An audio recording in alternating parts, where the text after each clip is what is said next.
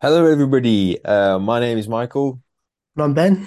and we are your armchair refs. And welcome to our review of Pool B for the upcoming Rugby World Cup. Um, personally, I think this is going to be the best pool. Actually, no, I lie. This is the one I'm most invested in, obviously because South Africa is in it. But this is deemed to be the pool of death. Hey, Ben. Yeah, um, I really think it it depends on what you call the pool of death. I think this is the one with the highest ranked teams in, but there is another one coming later, which I think is a bit more wild in terms of who will get through. Yeah, you're not wrong. Just to kind of explain a little bit more what Ben said, at the the world rankings have changed slightly, but realistically, at the time the pools were made, Ireland were the number one ranked team in the world. S- South Africa were number four in the world, and Scotland managed to go up to number five in the world. And they are accompanied by Tonga and Romania, who are also not to be written off. Mm, that's true, especially Tonga. Um, I think with the change in eligibility rules, they've um, they've been able to kind of bring back a lot of their homegrown players, which Absolutely. is which is great to see. Yeah, they must be really proud being able to represent their their home nation, particularly at a World Cup. So, yeah, congratulations to them for making the squad. Yes, so this is the one that's been bringing the most debate. Everyone thinks that there's going to be a an upset, and that everyone's kind of you think you know Ireland and South Africa are smooth sailing. They should be able to get through. It- who comes top of the groups? I don't know. We'll have to see. But you know, then there's Scotland. They're just it's just that they're just it's just that that ex-girlfriend that just won't hang up on you, you know, while you're trying to get on a new relationship. They're just lingering around and I, I'm not going to ask. I'm not going to ask.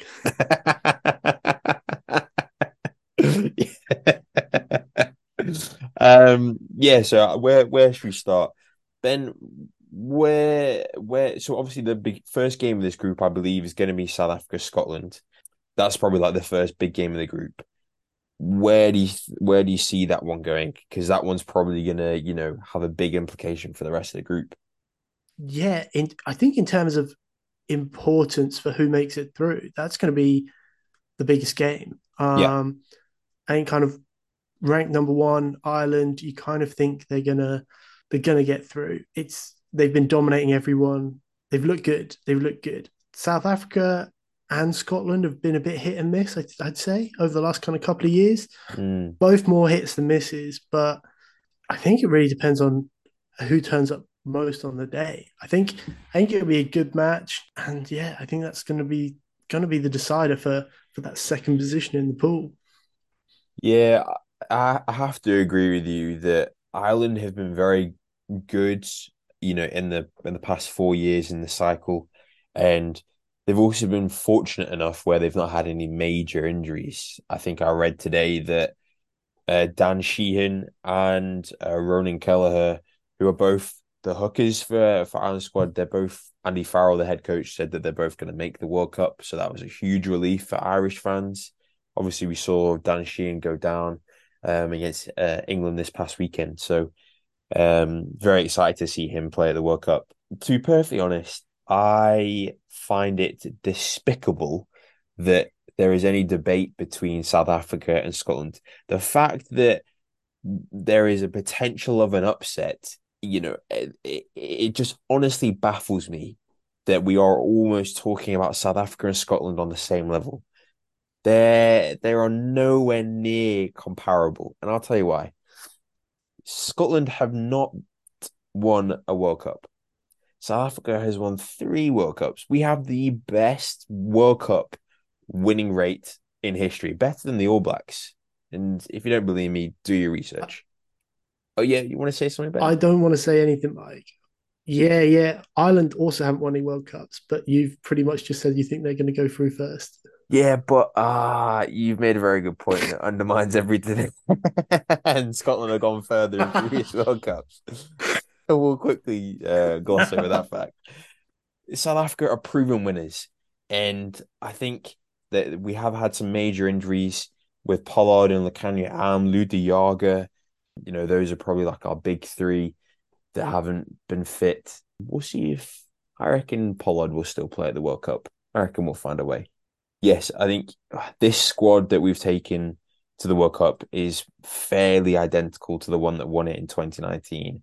And if you haven't already listened, when we did a Pool A review, we we kind of talked about how New Zealand and France they're just these cohesive units and they've been there for for so long.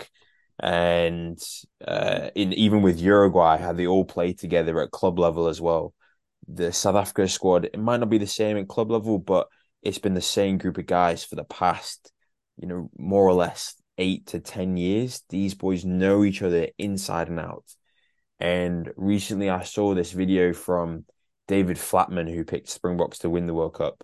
And he made a great point that as soon as Rassie Erasmus has come into the head coaching role or the director of rugby role, he has set the game plan out for the whole world to see. We're not trying to do anything fancy, but we are just going to bully you, and you've got to try and be better at us uh, up front and the game plan is simple and the game plan hasn't really changed over the past couple of years. And like you could send me i think david said david flatman said you could send me out onto the pitch tomorrow and i would be ter- i would be terrible but i knew what would be expected of me. And that is from you know the new rookies coming into the squad to the most experienced players. Those 33 men know exactly what is expected of them and how to win the big games I, I mean, it is true. I mean, they have you haven't changed your squad much, and I think there's benefits to that. You've got to think, yeah, as you say, the cohesion. I think there's also a negative side to it. I think it kind of shows that you've not developed many people to a starting position. You think most teams have evolved, and and it means if you get a couple of injuries, you're kind of lacking experience in a lot of positions. I don't know how you think about that. I mean, I'm I'm an England fan, so we've got no experience anywhere in So.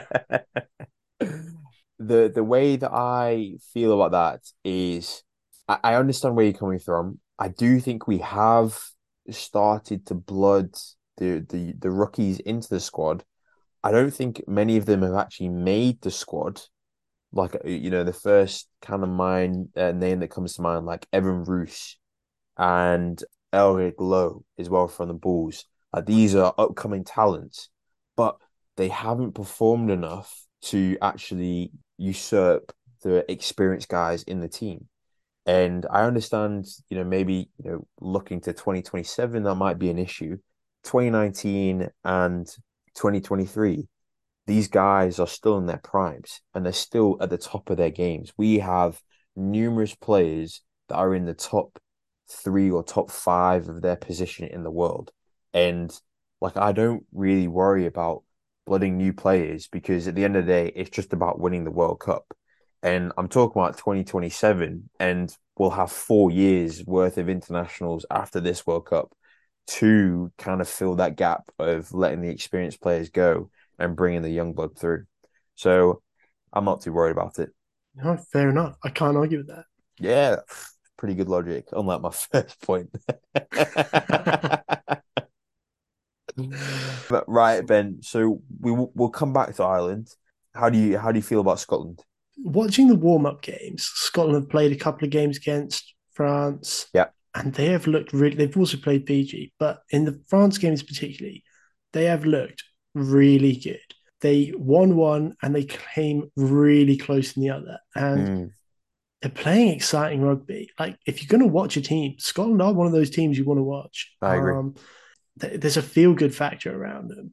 You kind of want them to do something when they get the ball and when they go. And yeah, I I think they're in a good place. I think Finn Russell is their probably standout player um, yeah. at fly half, and he he has a lot of kind of maverick label. There's been that maverick label around him for sure. So he does some crazy things. He goes goes for it, but he is a really intelligent player. He takes territory when it needs to be taken, but he but he's not afraid to give things a go. And I think that can open up defenses. And he has played against a lot of rush defenses, which is kind of predominantly what South Africa played. Yeah.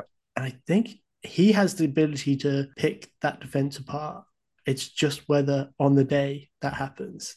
Yeah, with Finn Russell, he's kind of that all or nothing player. You know, he plays, you know, right up close on the defensive line.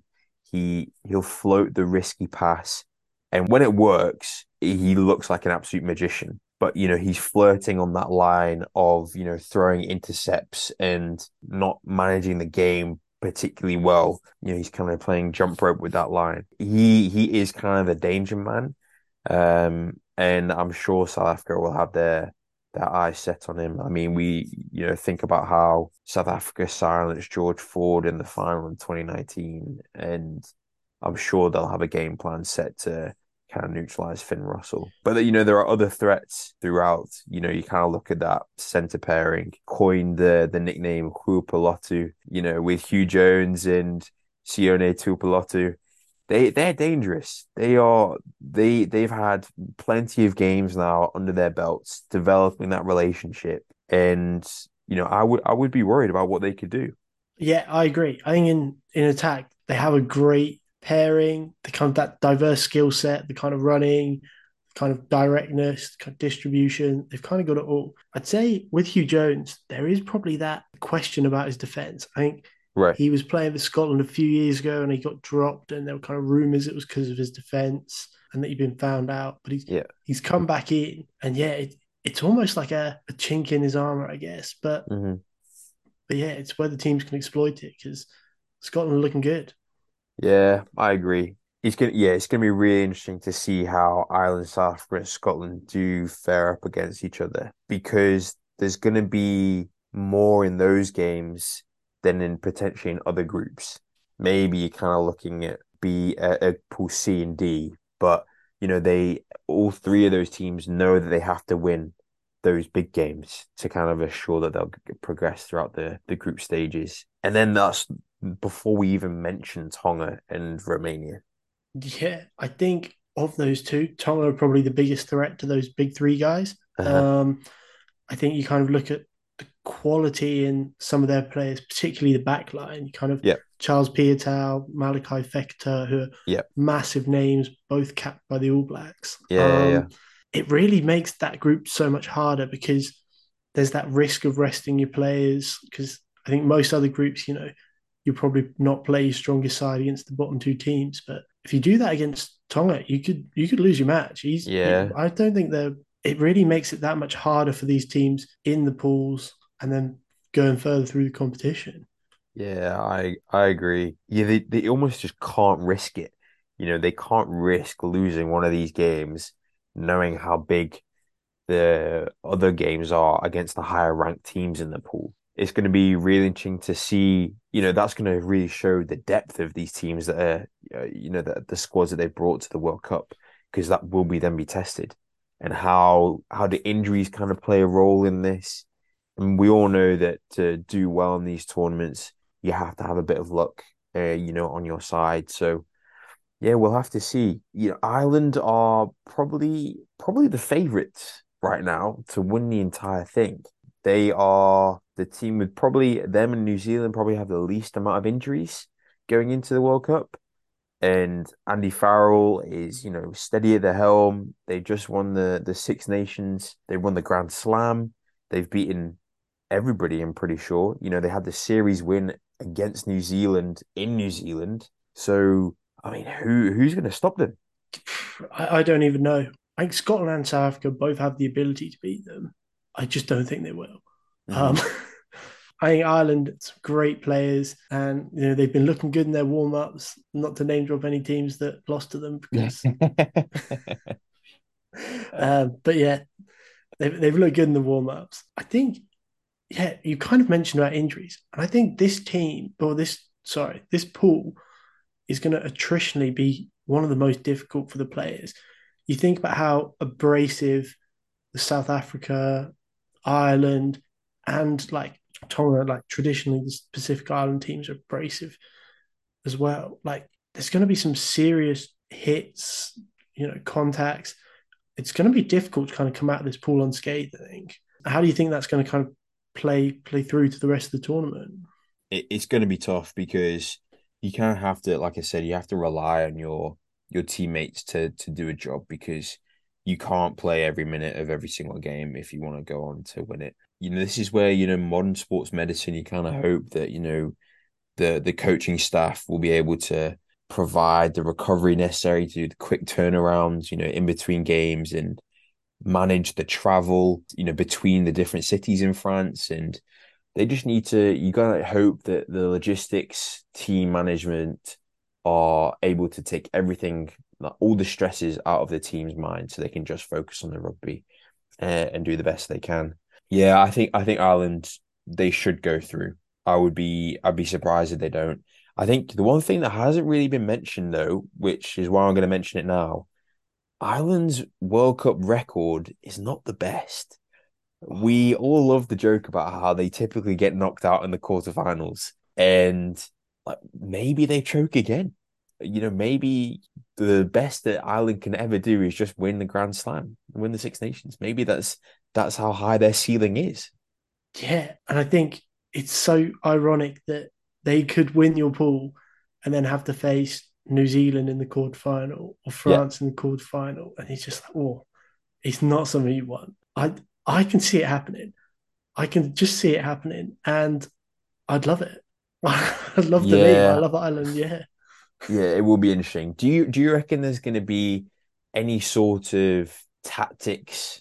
Ireland, yes, they've beaten both New Zealand and France, but you know they've recently beaten France during the Six Nations, so maybe they kind of feel like they have the number over over France. So, do you reckon they'll be keeping a close eye on Pool A and then maybe trying to come first or second to get a preferred matchup in the quarterfinals? I think that's kind of one of those things that we like to think, oh, this is an easier matchup. But realistically, I don't think it's going to make too much difference. I think France in France, like I think that's a huge factor. That home crowd, yeah. um, or the All Blacks. There's not really a lot between. Like we couldn't pick who was going to win in the in the pools.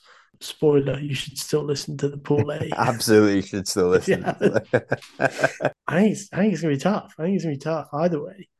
Yeah, no, no, you're right. It definitely probably. I mean, like I said, I'm biased. I think this is going to be a really. Actually, I think this is going to be a really mundane pool. I think all the mm. hype. Is, there's been a lot of hype before the World Cup. I think it's just going to be stereotypical. Ireland and South Africa go through, and Scotland do a bottle job. To be perfectly honest. Yeah, I'm. I'm going to say the same, but I'm going to say that Scotland beat South Africa and lose to Tonga. Um, that would I'm be that say, would be incredible. I'm I would be happy with that. I'm gonna say that's what happens, and they bottle it. Yeah, but I guess talking of bottle jobs, before we move on, yeah, the Ireland team is very heavily influenced by Leinster players. Yes, like it's nearly 80 90 percent of their like starting team. Yeah, it's ridiculous. And Leinster have got a pretty serious history of bottling finals. Yeah, that's very true. You yeah, reckon it's had a mental gonna... effect? Well, I was going to ask you. Do you think? Do you think losing kind of Champions Cup final and their URC final two years running, both finals, do you think that's going to have an effect? Well, I mean, they've not even made a URC final. They've been knocked out in the semi-finals in the two years of the existence. And shout at the URC because the URC is the best league. You you do have to wonder you know, is there a a problem, you know, in those, you know, in those final closing minutes? You know, do they have that composure, the the ice in their veins to put the icing on the cake? It's a tough one because you look at the the failures of Leinster, but you know, at the same time, they have had success in the in the Six Nations winning the Grand Slam. They have that, you know, series win over New Zealand in New Zealand. Those are some big feats, particularly that series win in New Zealand. So yeah, it, it's interesting. Uh I, I honestly think they're going to be professional enough that it's out of their mind and they'll focus on their their good string of warm ups beforehand. And you know, maybe it's maybe it's like a coaching issue at Leinster rather than the player issue. Maybe Andy Farrell brings out the best in them. You know, Andy Farrell is a you know a tough you know Yorkshireman. I think is he is he Yorkshire or Lancashire? Yeah, we'll go with it. We'll go with so, it. somewhere somewhere around that. That's really bad. I should know that. He played but, for Wigan He's a hard northern man. That's Yeah. what matters. Hard Northern man. Yeah, that's that's a good way to get around that. He's going to elevate those guys to the level that they need to go. So yeah, no, I I, I back Ireland to to do a job just to the quarterfinals and then do their normal thing and hop on out. Yeah, yeah, fair enough. I guess, Mike, we're going to say key players to watch. Who are you looking out for in this pool?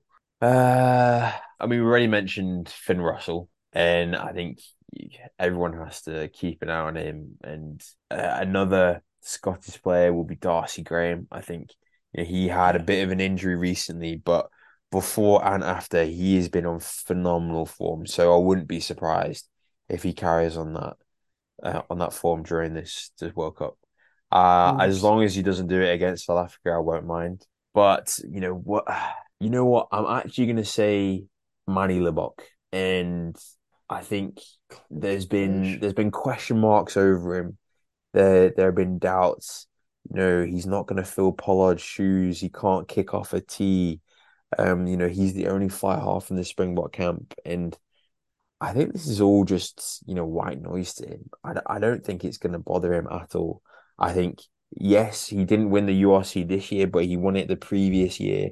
He had a clutch kick off the tee from the sideline against Ulster in the semi final to take them through to the final in 2021, 22, sorry. So I reckon that, you know, diamonds are made under pressure. You know, we both of us know that, you know. So I reckon Manny Libbok is going to shine and he is going to almost cement himself as the, the starting fly half for the Springboks going forward. Huge prediction. I love that though. What about you, Ben? Who who's looking a bit saucy? Who are you going to keep a particular eye on? Mate, I think Mack Hansen for Ireland. Ah, The guy- yeah.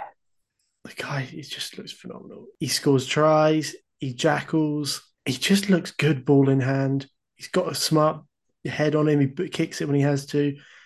And did you see that cheeky, cheeky crossfield kick for the try against England? I Like, did. I How did. many wingers are doing that? I think he is on and off the pitch, someone to watch out for because, yeah, great bloke. Just a great, absolutely great book. I love how you know he shaved Keith Earls' initials into the side of his head for Keith Earls' 100th cap against um against England. So yeah, just a just a great great person to be honest. So yeah, that's a that's a good nominee. Anybody else? I'd love one of the Tongan boys to kind of stand up. Yeah. So maybe maybe say Charles Piutau, you know, sweeping up at the back and those fullback runs. I'm, Yeah, I'm backing him to do something, especially when they beat Scotland. yeah. Um, He'll orchestrate it all. Yeah, because I think he's he's been playing at Bristol in the Premiership, and he there are some games and he just looks unstoppable. I think Yeah. the game against Northampton Saints kind of comes to mind, and Mhm. if you just look at highlights, he is everywhere. Yeah. So yeah, I think that's yeah, those are the boys for me. Yeah, no, there's a, there's a good group of guys. I think this is going to be an entertaining gay, uh, entertaining pool. Sorry, where there's just good games across the entire pool. To be perfectly honest, so yeah, if if you're a fan, definitely watch out for Pool B games because they will be particularly spicy. But I think that wraps uh wraps it about up for for this Pool B review. So thanks for listening. Send us in your uh, Predictions. Yeah, we want to know who you think's going to win, who's not going to win. Thanks for doing that. I kind of I completely forgot the word. Yeah, send us your predictions. Yeah, give us your ranking of one to five. Who's gonna get that top two spots? Yeah, who's gonna who's gonna bow out in the pool stages? But Yeah. yeah, thanks for listening, everybody. Thanks, guys.